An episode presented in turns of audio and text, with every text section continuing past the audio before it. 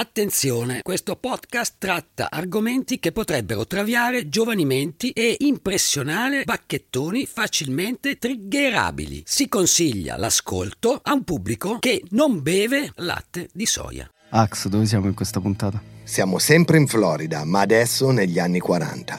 Un immigrato tedesco trova dopo 40 anni la ragazza che lo tormentava come fantasma da ragazzino. E anche se, poco dopo, la ragazza perisce di tubercolosi, l'uomo decide che non avrebbe permesso alla morte di portargli via l'amore della sua vita.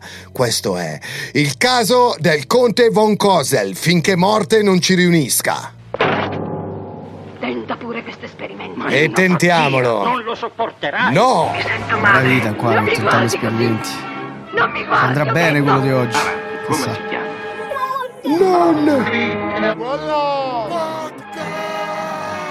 Sono loro i veri assassini. Devono pagarla. Ah, è un'opera meravigliosa. E siamo noi veri assassini, quelli più amati d'Italia! Benvenuti a una nuova puntata di Non aprite quella podcast, un podcast che parla di misteri irrisolti, di crimini inquietanti e di fatti inspiegabili per la scienza e o Roberto Giacobbo. Io sono J-Ax e qui in diretta, ma registrata dagli studi Willy Lorbo, nell'unica zona di Milano in cui quando nei bar senti parlare degli stranieri che ci rubano il lavoro intendono i bergamaschi, ho con me il dottor Pedari e Matteo Lenardon, il famigerato. Certo. Che sennò poi si lamenta se non lo chiamo il famigerato.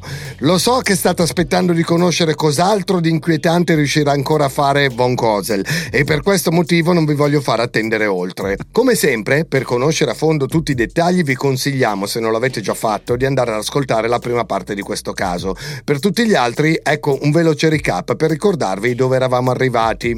Il conte Von Kosel è un cinquantenne tedesco che emigra in Florida per cercare occupazione ed è proprio grazie al lavoro di radiologo trovato che incontra Elena, una donna malata di tubercolosi che si convince essere l'incarnazione del fantasma presentatogli da una sua antenata in adolescenza. Antenata anche lei fantasma comunque. Certo. Von Kosel diventa ossessionato così tanto da questa donna che finisce ad affittare la sua stanza nella casa dei genitori quando essa muore. Von Kosel inizia perfino a parlare con Elena rinchiusa in una speciale bara di sua invenzione e una notte la donna morta chiede al conte di trafugare la sua bara e di farla uscire dal cimitero. E così, in una notte di luna nuova, Von Kosel trafuga la bara della sua amata. E il giorno successivo carica la bara in un'auto e la installa dentro il famoso aereo senza ali parcheggiato nell'ospedale in cui lavorava. E Von Kosel, dentro l'aereo, aveva preparato una vera e propria cabina perfettamente arredata per accogliere la sua amata defunta. I suoi vestiti, l'abito da sposa, il velo, i fiori, i gioielli, le scarpe, le calze, tutto. Era portata di mano nella cabina. Anche parecchi soldi. Poi il grande momento. Dopo 18 mesi, Von Kosel può finalmente riaprire la bara e rivedere Elena. La mia stessa anima è stata torturata quando ho visto in che stato versava. Decisi in quel momento che l'avrei aiutata a ritornare bella. Era la mia amata sposa, la mia promessa di prendermi cura di lei era sacra. E cosa significava fare ritornare bella una donna sepolta per 18 mesi? Questo. Ragazzi, caricatevi di antiemetici perché questa sarà una schifezza. Con la massima cura staccai gli strati superiori di vestiti ormai fusi alla pelle, che erano ricoperti di vegetazione e divorati da muffe viscide. Ho quindi preso un grande secchio e vi ho depositato i lembi staccati fino a riempirlo. Tutti quelli che non si staccavano facilmente li ho lasciati per il momento in ammollo sul suo corpo, Ci penso dopo questo. perché avrebbero potuto ferire la sua pelle delicata che volevo mantenere intatta. Il secchio era pieno e pesante, doveva essere rimosso rapidamente perché l'odore era opprimente. Beh, è una condizione di lavoro che negli studi di Willy Lorbo conosciamo perfettamente. Ah, è un'opera meravigliosa. La cosa che proprio Von Kosel non riusciva ad accettare erano gli occhi ormai completamente evaporati, ma era riuscito ad escogitare una soluzione anche per questo.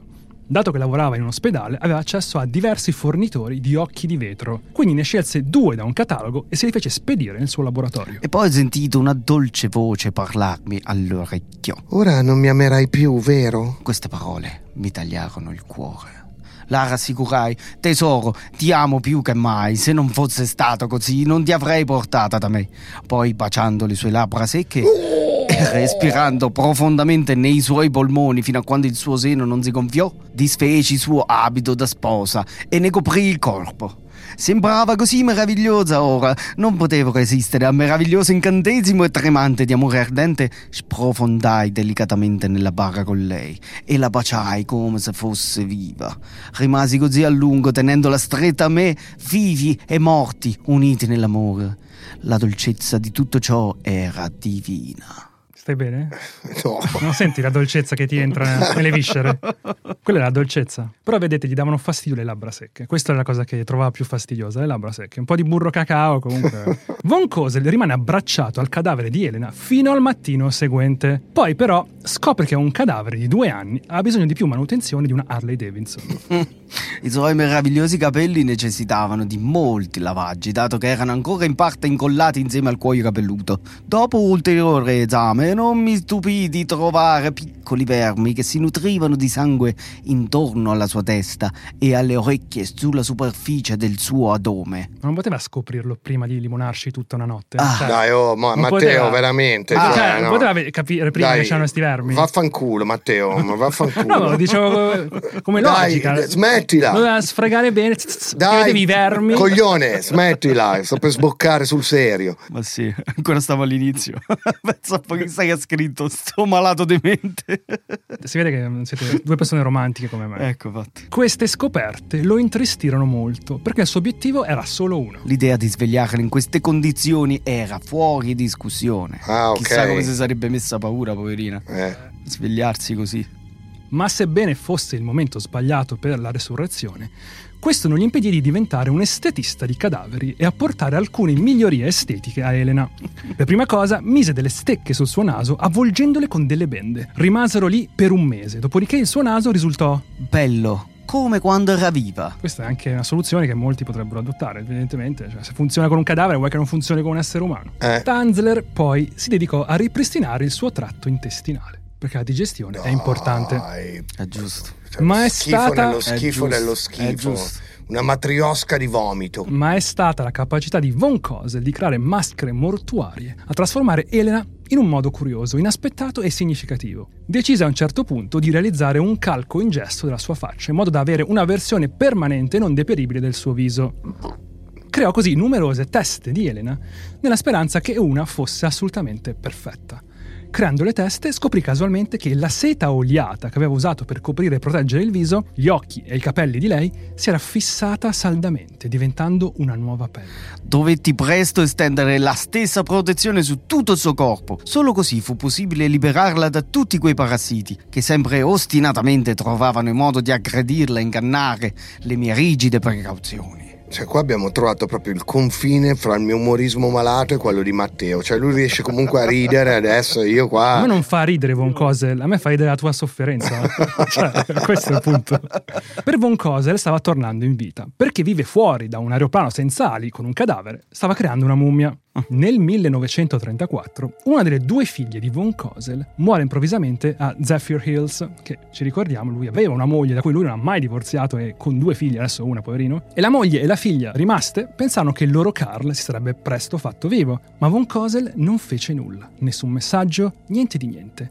Non andò nemmeno al funerale e non inviò alcuna somma di denaro alla sua unica vera famiglia. Pezzo di merda. La unica preoccupazione era quel nuovo giovane dirigente dell'ospedale, che gli disse di togliere quel rottame di merda che chiamava aereo dalla proprietà. Von Kosel, dopo aver trovato una casa in riva al mare, chiamò il cognato di Elena, che ignaro di cosa contenesse, trainò per tutta la città il velivolo, mentre il radiologo tedesco salutava con la mano i passanti che osservavano straniti un gigantesco aerotrattore fare una parata solitaria per le strade di Key West. Cioè lui letteralmente, "Ah, ciao, Tra l'altro, le strade di Key West, che sono piccolissime, anche far passare sta roba deve aver bloccato tutto il con traffico. questo gigantesco coso che andava in giro.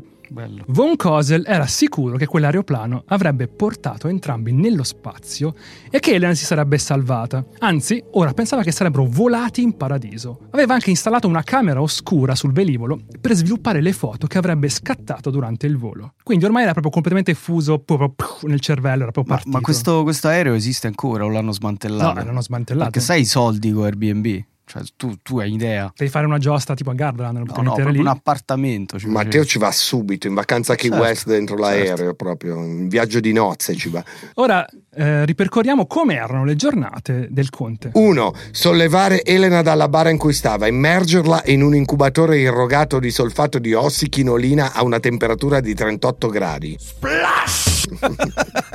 2. Posizionarla dentro una specie di macchinario per l'attack che la irradiava di raggi X per 5 minuti. Sono gli stessi minuti che uso io per scaldare il pollo di Giannasi eh, nel microonde. 3. Rimetterla nella bara dopo averla ricoperta di acqua di colonia. Per il conte tutti questi trattamenti stavano funzionando con risultati sorprendenti. Con il passare delle settimane ho notato con mia grande gioia e soddisfazione come il corpo di Elena si era gonfiato e sviluppato. Aveva inoltre ripreso un bel colorito e preso peso. Ora pesava 40 kg, un bel guadagno dai 27 dell'inizio del trattamento. Hai capito? Madonna. È proprio ricostituente stato il trattamento. Ha preso pure un po' di peso, il colorito è cambiato. Sta proprio bene. Sta.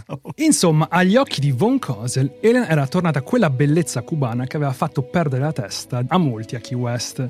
Quindi, come non approfittarne? Mm.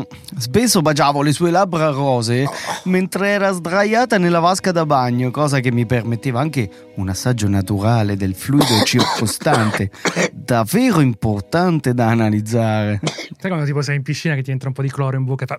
Dai, porca puttana maledetta. la stessa cosa che è successo No, a no, no. Però è giusto, lui deve assaggiare, no? Oh, Sai quando, Matteo, vaffanculo, eh. Cioè, interrompo, me ne vado, basta. quando, porca- fai, quando fai il minestrone, Ma! scusa, se, se è salato devi rifare tutto.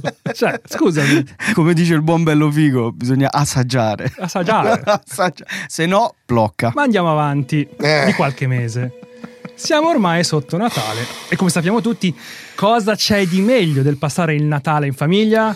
La vigilia di Natale ho acceso le candele sull'albero. Erano appena 13 e mettendo vicino il suo crocifisso le ho detto Elena, è Natale!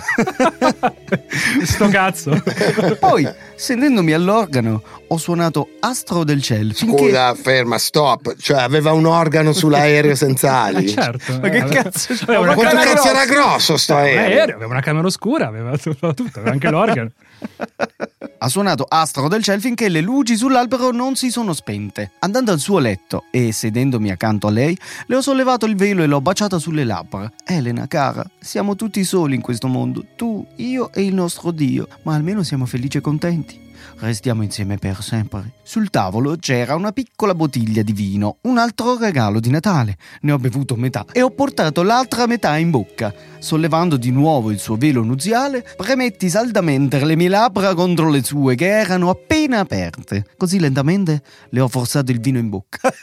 Come, come fanno gli uccelli? Sai quando mamma piccione fa mangia e poi vomita, E poi in, vomita bocca. in bocca, certo. L'aria dai miei polmoni è entrata nei suoi e le ha fatto gonfiare il seno.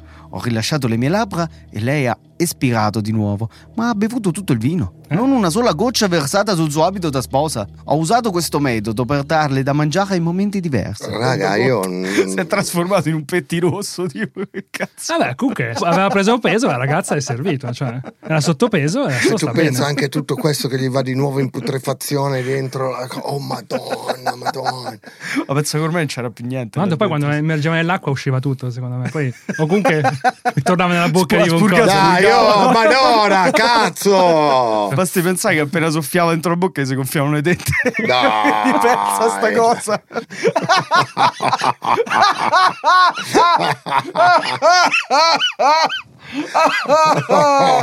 Oddio che male. Ma l'anno nuovo non porta dei bei doni al conte. Finisce sfrattato dalla sua casa e senza più la pensione da militare che riceveva dalla Germania, fu costretto a trasferirsi in una specie di tugurio. Non c'era manco più l'energia necessaria per far funzionare l'incubatrice, fondamentale per il cosiddetto mantenimento del conte. Ma la soluzione venne in mente presto al conte von Kosel. Avrebbe dormito insieme nel lettone preso dalla casa dei genitori di Elena. Nel suo grande letto sapeva di essere al sicuro e sembrava a suo agio e soddisfatta. E sono certo che mi invitò a stare al suo fianco. Adesso dormivo con lei per starle vicino e per proteggerla da insetti e altri pericoli. Via, via! Per esempio, Via. ogni volta che scoprivo una nuova perdita, la sigillavo subito con seta e cera per impedire al plasma di scappare. Sai tipo quando c'hai il rubinetto che ti perde, no? Quando una zona del suo corpo si asciugava a causa della perdita dei liquidi, io la riempivo di nuovo con del cotone sterile. Ah, vedi, ma il mantenimento lo faceva bene. Con il passare degli anni, von Kosel si convinse che il suo segreto non sarebbe mai stato scoperto. Ma anche se era stato attento, le cose che faceva in una comunità così piccola non potevano non destare sospetto. Comprare chilogrammi di sapone, comprare gioielli in continuazione, comprare ettolitri di acqua di colonia. A un vecchio tedesco a che cosa sarebbe mai potuta servire tutta sta roba? È difficile capire come e chi. Forse uno degli amici di von Kosel. Cioè, forse- anche degli amici questo, è una vita sociale. Eh beh, certo, perché è una persona così alla mano. Forse qualche ragazzino che giocando vicino a casa sua ha visto qualcosa, ma cominciarono a diffondersi strane voci in città. Tutti pensavano fosse una storia horror per spaventare i bambini o una leggenda metropolitana e nessuno ci ha mai dato molto peso. Anche perché a Key West sono tutti occupati ad alcolizzarsi proprio dalla mattina alla sera, quindi. Ma poi le voci diventano così insistenti da arrivare perfino all'orecchio di Nana, la sorella di Elena. E Nana manda suo marito, proprio quello che ha involontariamente aiutato il conte a spostare il cadavere della cognata, il 28 settembre 1940 a casa di Von Kosel per dirgli questo. La tomba di Elena è stata scassinata e la bara manomessa. Presto, vieni con me al cimitero. E arrivati al cimitero, Von Kosel trova ad aspettarlo Nana, il becchino e il sagrestano del cimitero. Il becchino che sapeva tutto. Che aveva cioè. visto questo che è stato tutta la notte lì, due notti di fila. La sorella di Elena pretende che i 50 lucchetti che Von Kosel aveva applicato alla bara venissero aperti. Perché vi ricordate che lui aveva messo 50 lucchetti perché diceva chi cazzo li apre 50 lucchetti? Lasceranno chiusa, no? Il conte ovviamente si oppose con tutte le forze e tornò a casa. Qua un'altra scusa, tre giorni dopo, Mario chiama di nuovo Von Kosel al cimitero. Mario era il becchino. Mario è il cognato. E ancora il tedesco si trova di fronte la sorella di Elena che pretende di nuovo che la bara venisse aperta di fronte a lei. Gli occhi del conte sono carichi di odio per Nana. La definisce un... Serpente egoista e dispettosa che non vuole vedere l'amore trionfare. Tronza. per poi aggiungere... Dovresti vergognarti di te stessa a parlare così sulla tomba di Elena. Lei è un angelo, tu no. Vedo chiaramente che non la ami, né ti interessa della sua sicurezza. Ah, vedi come ci teneva il conte. Però poi Nana lo prende da parte e con le lacrime agli occhi dice al conte... Per favore, apri la tomba e fammi vedere Elena dentro la sua bara o credo che impazzirò. Vorrei solo capire che sta bene, solo così sarò soddisfatta. Nana non solo era la sorella di Elena, ma l'unico membro della famiglia rimasto in vita, perché padre, madre e le altre sorelle erano tutti morti di tubercolosi. Von Kosel allora acconsente. Ma scusa, ma tutti pigliano tubercolosi tranne lui? Cioè, questo si sta limonando un cadavere da tipo due puntate e non prende nulla? Perché il cadavere ormai non era più nulla, era un pezzo di plastica. Ma io non penso che sia la cosa più igienica del mondo, eh? Quello no. Berti i liquidi di un cadavere in putrefazione. Però, però, come ben sai, quello che non ti ammazza ti rinforza, no? Adesso- quindi adesso era fortissimo. come ben so. Vabbè, ok. E va bene, Nana, io non vuole che tu vada fuori di Melonen e quindi ti farò vedere Elena. Parliamone in pace e sistemiamola fra di noi, non qui in pubblico. Cioè, sembra tipo che ha fatto un incidente, doveva fare il CID. Detto, vabbè, ce ne occupiamo noi, non ti preoccupare, dai, non fare casino, non rompere i coglioni. Von Kosel porta quindi Nana in casa sua. Quando sono entrato in casa, Nana è rimasta vicino alla porta d'ingresso. Io l'ho quindi invitata a seguirmi in camera da letto.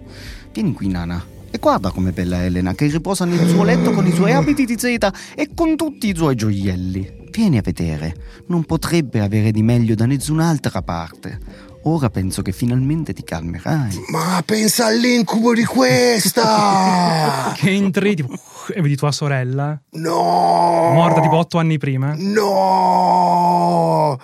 Nana è morta d'infarto, anche lei. Nana si avvicina al letto e quando arriva al bordo, il conte solleva la tenda con cui aveva coperto Elena. Wow. Nana all'inizio rifiutò di accettare che quell'ammasso di cera, seta e trucchi di merda potesse essere sua sorella. Girandosi verso il conte, chiese da quanti anni il corpo fosse lì. Sette anni!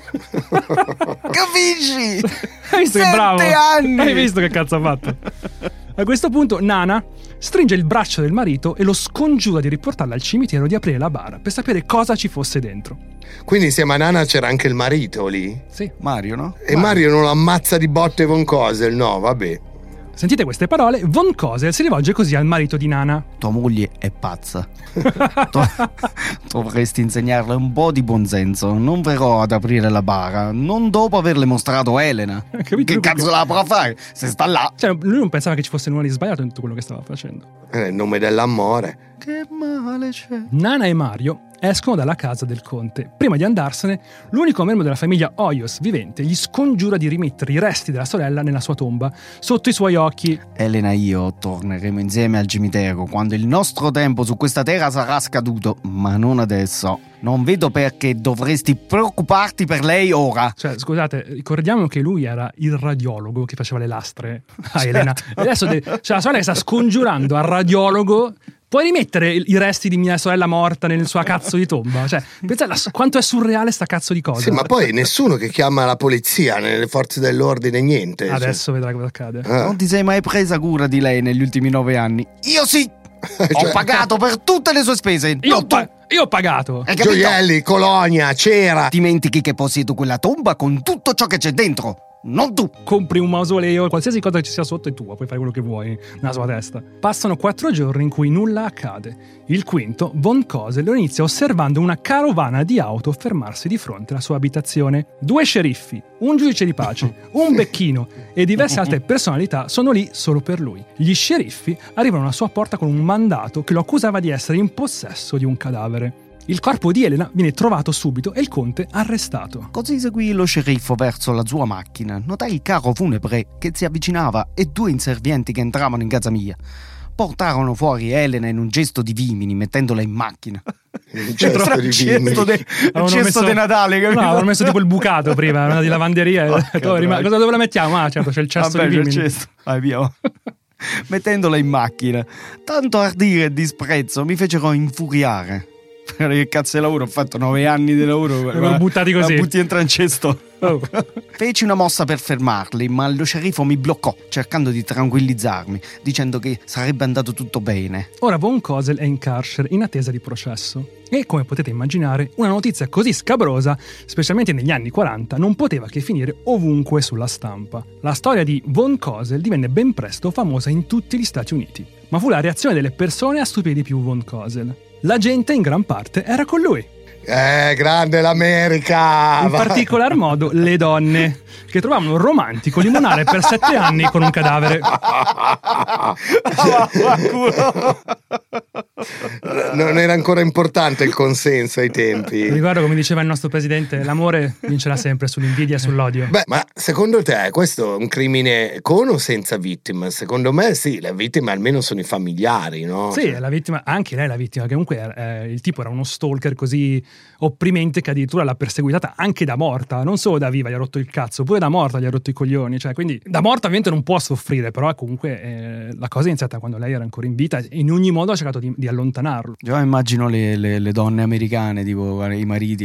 E tu invece, ma tu come che scopi cazzo più? faresti? Questo beveva il brodino del cadavere. E tu non mi fai cunilingus quando le mie cose. Eh, cioè, vero che- Che cazzo di uomo sei se non sei un vero uomo? Merda, questo è un podcast Spotify original.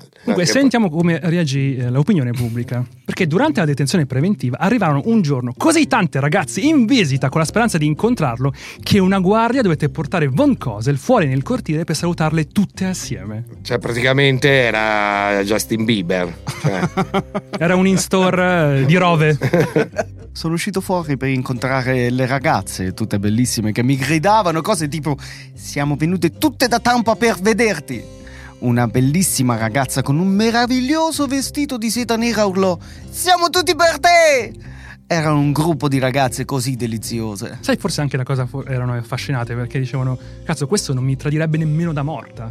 Ah, dici que- quello è il una se- prototipo di uomo. Eh sì, dà una sensazione di sicurezza Cazzo, estrema. era più malate di lui. Era. sì, assolutamente sì, Pedar, sì. E le giovinette non gli offrirono solo supporto morale, ma anche denaro, che il conte all'inizio rifiutò, prima di acconsentire per... Non offendere la loro generosità. Dopo solo tre giorni dall'arresto, il conte Karl von Kosel si ritrova a processo. Al suo fianco il più famoso e importante avvocato di Key West, che si era offerto di difenderlo pro bono, commosso dalla sua storia. Il giudice chiama a deporre Nana. La prima testimone di oggi è la signora Florinda Medina. Signora Medina, dichiari il suo nome e la sua parentela con la defunta. Mi chiamo Florinda Milagro Hoyos Medina e sono la sorella maggiore della defunta. Vorrebbe dire alla corte cosa ha trovato quando è andata con il conte Von Cosel a casa sua? Vostro onore, è stata la cosa più grottesca che abbia mai visto in vita mia. Aveva ancora i capelli in testa, aveva degli occhi di vetro, le sue braccia e le sue gambe erano come fiammiferi con le calze. Wow. Era un mostro, è stato orribile. Quello che ho visto mi perseguiterà per il resto della mia vita. E che cosa fece quindi? Cosa avrei potuto fare? Ho provato a essere ragionevole. Gli dissi che non avrei detto nulla se solo avesse riportato mia sorella nella sua bara. Nana sente ridere qualcuno fra il pubblico e si incazza. Ma come? Eravamo noi. Ho sentito che ridete alle mie spalle. Voi pensate che queste terribili, terribili cose che il conte Von Cosel ha fatto alla mia povera sorella siano qualcosa di divertente? Beh, voi siete malati tanto quanto questo vecchio pazzo. Oh, finalmente una che ha il cervello. Poi- Io provo sempre un odio incredibile verso le gruppi dei criminali. Non me ne frego un cazzo, io sono uno veramente eh, libertario, sono per la libertà di tutti e soprattutto non sono un misogino sono, si può dire un femminista, woke, non lo so, però sulle gruppi dei criminali, su quelle che scrivono e sono le gruppi dei criminali che hanno ucciso delle persone, vaffanculo. Ma tu come te lo spieghi questa fascinazione che esiste da sempre per i criminali? Sarà anche frutto di tutta questa ipocrisia religiosa che c'è negli Stati Uniti, no? Quindi automaticamente ti rendono il male sexy. Mhm. Da noi c'è un po' di meno questa cosa qui. Anche qua succede comunque, però succede solo ai criminali belli. Beh, ricordi- Tipo mi ricordo Vallanzasca, così aveva un casino di gruppi, però lui era anche un bell'uomo. Torniamo al processo, perché adesso Nana punta ora il dito verso Von Cosel e lo guarda fulminandolo. Il tedesco che c'è in lui reagisce. Vostro onore, posso spiegare tutto? Certo, sono certa che lo farai. E un'altra cosa voglio chiedere alla corte. Perché nessuno dei dottori che hanno esaminato il corpo di Elena ha voluto rendere pubblico quello che hanno trovato? Eh. Cosa ha fatto Von Cosel col corpo di mia sorella? Qualcosa di troppo orribile da descrivere a parole? Eh? Pezzi di merda? Nana non è stupida, eh? Nana è il mio personaggio preferito di tutta la storia. E il giudice Esquinaldo, così si chiamava, fu costretto a chiedere l'unica domanda che aveva pregato Dio di non dover fare durante questo processo. Mi trasformo in Esquinaldo, eh? Sono Vai. Conte Von Cosel, durante più di sette anni in cui l'ha avuta, voglio dire tenuta, tenuta, avuta, vabbè, ci siamo capiti. Insomma, lei ha mai molestato sessualmente il corpo di Elena Hoyos? Poverino, questo giudice. No, vostro onore, non l'ho fatto! E poi sottovoce, Era mummificata. Praticamente questo era il momento. Tu non puoi leggere la verità. ecco. sentiamo Nana. Vostro onore, voglio che mia sorella venga sepolta in un posto dove questo cosiddetto conte non potrà trovarla. Spero dal profondo del mio cuore che Von Cosel paghi per questo crimine oltraggioso. Il giudice poi chiede a Von Cosel di raccontare come fece a trafugare dal cimitero il corpo di Elena. E durante il racconto si potevano sentire singhiozzare commosse diverse donne presenti in aula. Cioè, anche lui che ruba il cadavere, la gente piangeva. No, Oh. è una storia bellissima. Sì, esatto. Tipo, devi un cucciolo che rotolava in un mare di cotone. Oh! Finita la storiella, il giudice pressa Von Cosel. Lei pensa veramente che ci possa essere ancora vita in un cadavere? Che sia fattibile resuscitare un morto? C'è sempre vita nel corpo che può essere resuscitato tramite metodi particolari, come l'incubazione. Signor Cosel, lei ha avuto in suo possesso il corpo di Elena Hoyos per ben sette anni. E allora? Io la E amavo. ora appare completamente morta. Senza vita, defunta, caput, eh, oh, morta. Io questo non credo. Mi sembra che lei non riesca a capire. Conte von Cosel, mi ascolti bene. Mi ascolti bene, Conte. Io ascolta. Quel che rimane di Elena Hoyos verrà sotterrato. No. Questa è la mia decisione finale. No! In aula cala il silenzio totale. Silenzio rotto solo dalla voce di Von Cosel che chiede: Ehm, ora posso avere il corpo di Elena indietro? Cioè, non ha capito un cazzo, Cioè, il niente. giudice ha detto: Gli ha spiegato proprio bene. Guarda, che eh, la sotterriamo, basta. E quindi il giudice ormai con gli occhi che gli girano nella testa, tipo giostra, cosa dice? No, no, non può, non può avere indietro il suo corpo. La sorella è l'unico parente in vita e la sua volontà è quella di vedere Elena sepolta. Lei non è un cazzo di parente della signora Hoyos, cioè le vuoi capire, non ha alcun diritto sul corpo. E Von Cosel ora esplode di rabbia. E non mi potete fare questo! oh. Questa non è giustizia! Suo padre me l'ha data! Io ho pagato per tutto! Tutto! Il funerale, le bare, il mausoleo. Lei è mia! Togliermela significa la fine di tutto. Mi state costringendo a rompere la mia sacra promessa fatta ad Elena. A questo punto anche la sorella Nana non riesce a trattenersi dall'intervenire. Conte von Kosel, Elena verrà sepolta e marcirà nella terra come tutti i suoi antenati. No, no! Insomma, questo processo è una bomba, cioè dramma continuo. Ah, è un'opera meravigliosa. Il giudice decise per una perizia psichiatrica da amministrare al conte. E finalmente, porca puttana, oh! Il conte rimase in carcere con una cauzione da mille dollari sulla testa. Durante il processo, migliaia e migliaia di lettere supplicanti clemenza per Von Kosel arrivarono da tutti gli Stati Uniti, quindi uomini e anche donne. Ho sempre detto il problema delle rockstar è sempre la fanbase. Sono sempre i fan che rovinano Sì. i gruppi. Il corpo di Elena, riconsegnato a un'azienda di pompe funebri prima della sepoltura, viene esposto come sempre è tradizione negli Stati Uniti, giusto? Beh, non è una tradizione, la famiglia può decidere se sarà una veglia open casket o close casket. Diciamo che di solito è open casket tranne nel caso di incidenti o... Sì, mm, sfigurato. eh, cioè- sì, però io nei funerali sono andati negli Stati Uniti tre era sempre close casket, cioè era chiusa la bara. Immaginiamo questi tizi delle pompe funebri, eh, insomma, non sapevano esattamente come gestire. Ma loro non dovevano fare niente alla fine. Eh, ma solo che non gli era mai capitato un cadavere di 9 anni. Cioè, di solito glielo portano abbastanza fresco il morto. Cioè. Pensate che 6.850 persone arrivarono in pochi giorni per vedere la mummia di Elena Hoyos. Successivamente verrà fatta a pezzi e sotterrata da tre uomini che si sono portati nella tomba il luogo della sua sepoltura. Certo, se no arrivava Cosel. O anche, secondo me, comunque poi il caso è diventato famoso e penso che oltre a cose sarebbero arrivati anche altre Sì, persone. altri pazzi che si sono innamorati della tipa, sicuramente solo per averne letto dei giornali, dice se questo qua è impazzito così per lei, adesso lei è mia, conosco l'America, guarda. Si sarebbero sparati per poter disotterrarla di nuovo e poi quello che esce vincitore dal duello avrebbe disotterrato il cadavere. Il vincitore beveva il brodino del cadavere. Dai, porca troia! Sai quanti brodini devi bere prima Oh, di diventare. Matteo, Un vaffanculo! profanatore come me. Esatto.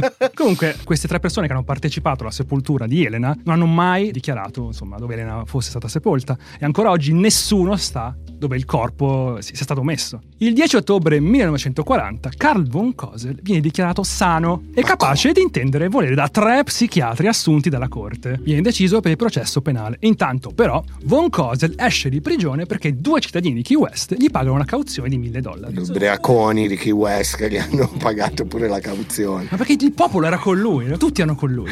Cioè, questi. Oh, fra, facciamo, facciamo uscire prigione Cosel. Sai che bomba. Andiamo a fare serata. Tac. Ho passerata con lui. Andiamo al cimitero. Dai, 500 io, 500 te. Poi, il 22 ottobre 1940, c'è il dietrofront del procuratore. Von Kosel non subirà alcun processo perché Non riesco a trovare alcuna legge in base alla quale Von Kosel possa venire processato senza prescrizione. non esisteva una Eh, legge. eh, sì, è probabile. Cioè, nessuno aveva mai fatto quello che ha Cosa- fatto lui. Esatto. Così a novembre del 1940 Carl von Kosel si ritrova a essere un uomo libero e anche una celebrità. Decine di migliaia di persone arrivarono a Key West con l'unico obiettivo di vederlo e conoscerlo. Migliaia e migliaia di persone sono venute a trovarmi al mio eremo. Fra le targhe delle loro auto c'era ogni stato dell'Unione. C'erano visitatori pure dalle Bahamas, da Cuba e da Canada. Cuba, ah, Cuba. Erano persone di buon cuore, tutte, e cariche di simpatia. Mi hanno fatto sentire felice dopo questa spiacevole esperienza. La gente è venuta a stringermi la mano, a vedere l'aereo, il famoso aereo, e a fare foto e persino film. Le donne si supplicavano per avere come souvenir piccoli frammenti dell'abito da sposa di Elena. Schifo. Perché?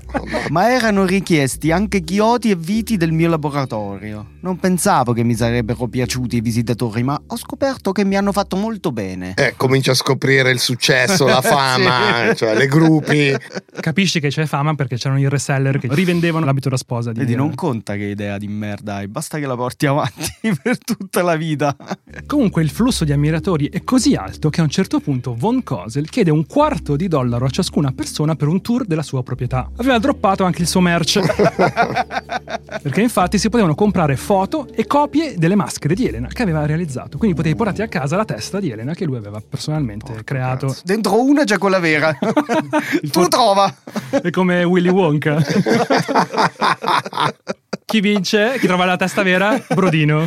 Dai, oh, dici ancora una volta Brodino, io mi ritiro dal podcast. Eh. Poi però la sorella di Carl si ammala gravemente e lui, ormai solo al mondo, prende la decisione di lasciare la sua vita da celebrità a Key West per tornare a Zephyr Hills e a vivere con lei. La sorella, non la moglie, non la figlia. La sorella di Carl, che anche lei poi aveva raggiunto Carl eh, in Florida. Ma tu pensa alla moglie e alla figlia che leggono sui giornali la storia di sto stronzo e dici quello è mio padre, quello è mio marito. No, pensa a questa che dice: Questo ha preferito un cadavere a me. Cioè, come cazzo ti devi sentire? Mi ha lasciato per un cadavere.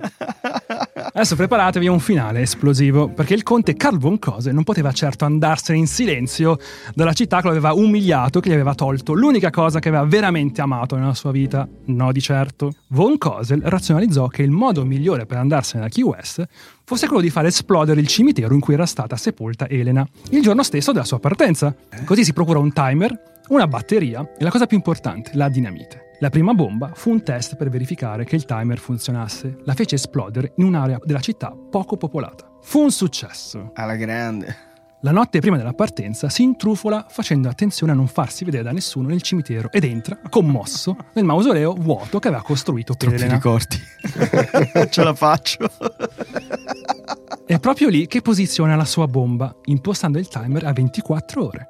Il 14 aprile 1941 Von Cose lascia Key West accompagnato da tre camion carichi di tutte le sue invenzioni. Cioè, No. pensa a questo, quante minchiate aveva costruito nella sua vita. Tre camion E l'aereo? pieni. Aspetta. All'1.40 del mattino, invece, un'esplosione sveglia gran parte della città, distruggendo completamente il mausoleo per Elena Hoyos e lasciando un enorme cratere nel cimitero. Beh, finalmente ha infranto la legge in maniera seria, però. Ha fatto esplodere una bomba Eh, nel no, cimitero. dico, almeno ci sono leggi per condannarlo adesso, spero. Il 14 agosto del 52, Karl Tanzler, conosciuto anche come Conte Karl von Kosel, muore nella sua casa. Quando il suo corpo senza vita viene ritrovato, i poliziotti scoprono anche il santuario, l'ultimo santuario che aveva dedicato a Elena, completo di bara e copia perfetta del viso del corpo che gli avevano portato via. Cosa accadde alle mille invenzioni del Conte? Sappiamo solo che l'aeroplano venne portato in un parco per farci giocare i bambini. No, dai, no, non è vero. Sì. Non è vero, no, no, non è vero. No, mi rifiuto di crederci.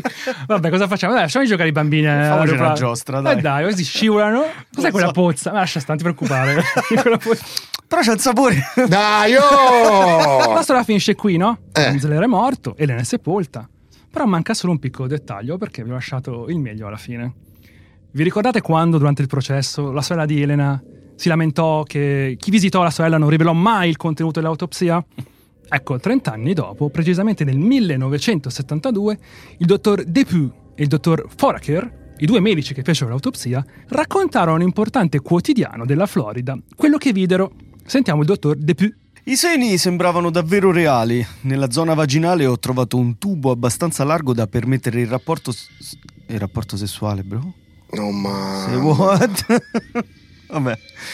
Sul fondo del tubo c'era del cotone e esaminandolo ho trovato tracce di sperma. Oddio. È stato in quel momento che ho capito che avevamo a che fare con un pervertito sessuale. Hai capito? Quindi i medici non dissero niente per pietà nei confronti delle famiglie coinvolte. No, ma scusa, la necrofilia è un crimine.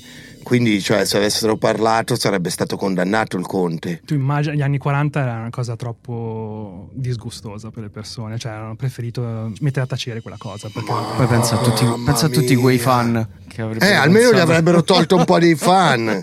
No. Eh, così però parli da hater, eh. No, dai, questo era un figlio di puttana. Non meritava di morire nel suo letto. Comunque sai cosa dicono gli chef? Che tipo che l'unica co- l'ultima cosa che mangi... quella che Oh, ti- ma hai rotto il cazzo! No, Hai sto- rotto- ti sto dicendo. Quello che dicono gli chef è che quando tu vai a una cena, l'ultima cosa che mangi poi ti- è quella che ti rimane il ricordo, no? Certo. Io invece del tiramisù vi ho lasciato la necrofilia. Grazie. Grazie. Come i cappelletti a, a Natale quando bevi il brodo alla fine, no? Dai, oh! Ragazzi, scusateci per questa puntata di Non aprite quella podcast.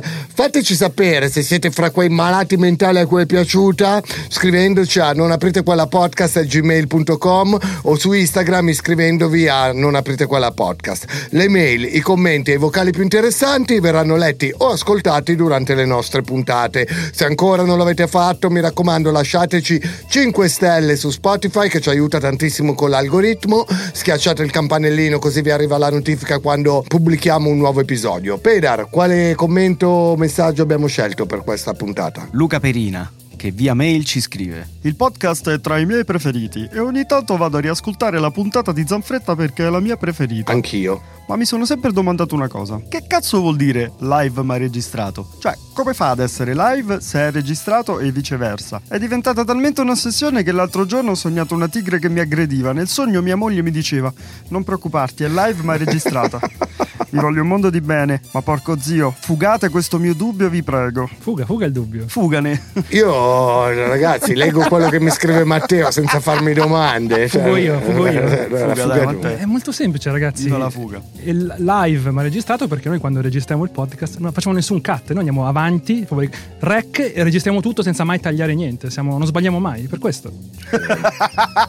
Menti così bene che sembravi Von Cosel quando ha detto che non ha mai fatto sesso con il cadavere. eh? Bravo, Esatto. bravo. Comunque che l'amore sia con voi dopo queste due puntate sul caso del conte Von Cosel. Ragazzi, noi ci vediamo settimana prossima con una nuova puntata. Meno male cambiamo argomento. Ciao a tutti, Ave Satana! Ha lasciato l'aereo in seconda fila.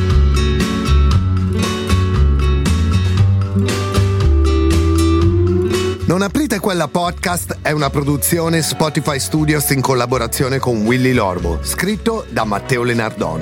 Produttori esecutivi Alessandro Aleotti e Jacopo Penzo, fonico Marco Zangirolami, online producer Alberto Marin, assistente di produzione Alberto Turbofiocco Carrato. Ascolta il wrap cap della puntata di Pedar su Instagram all'indirizzo non aprite quella podcast.